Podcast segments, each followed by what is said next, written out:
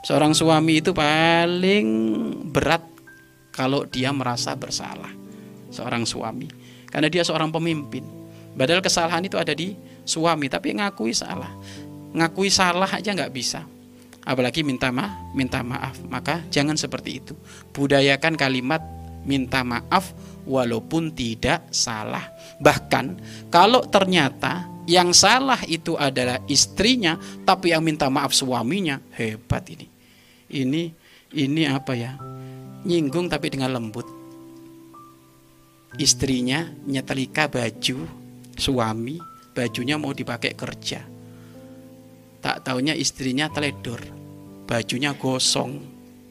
Gosong. Ini teledoran is istri. Tapi suaminya dengan rendah hati, "Dek, maafin abang ya abang lupa didik kamu bab setelika sehingga kamu nyetelika go kosong. Maafin abang. Coba istri. Kayak apa istri itu? Hah? kalau sudah kayak gitu. Padahal yang salah istri istrinya. Itu salah tingkah itu sudah nggak karu-karuan itu. Istri digitukan itu. Mungkin kayaknya itu akan menjadi kesalahan sekali. Nggak bakal terulang lagi. Kenapa? Setiap istrinya melakukan kesalahan yang minta maaf suami suaminya. Lo kadang perlu pendidikan kayak gitu tuh perlu. Tapi kadang suami itu ego. Jujur yang sering minta maaf siapa kalau yang sering sering minta maaf sering minta maaf itu adalah suami iya kan kalau yang minta maaf itu adalah suami, maka berbahagialah kamu punya suami tawadu. Tapi juga kamu harus hati-hati.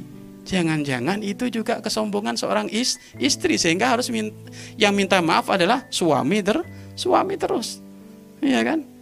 Ataukah sebalik sebaliknya yang sering minta maaf itu adalah istri suaminya enggak. Ini juga kesombong, kesombongan. Sudah, minta maaf itu adalah budaya kemuliaan kita pengen sama-sama mulia, yuk kalau salah segera minta maaf. Gak salah pun kita minta maaf gak apa-apa. Karena itu sifatnya orang-orang yang mul yang mulia. Makanya ajib kalau seperti itu. Ya, maka budayakan seperti itu. Ada banyak cerita berkenaan dengan dengan apa? Dengan orang pengen menemukan kebahagiaan tapi ternyata tidak tahu caranya sehingga kadang kebahagiaan itu ditempelkan ke materi sehingga yang materinya hilang maka kehancuran pun akan tiba. Enggak, enggak bisa. Kebahagiaan itu dengan sifat-sifat kayak tadi itu.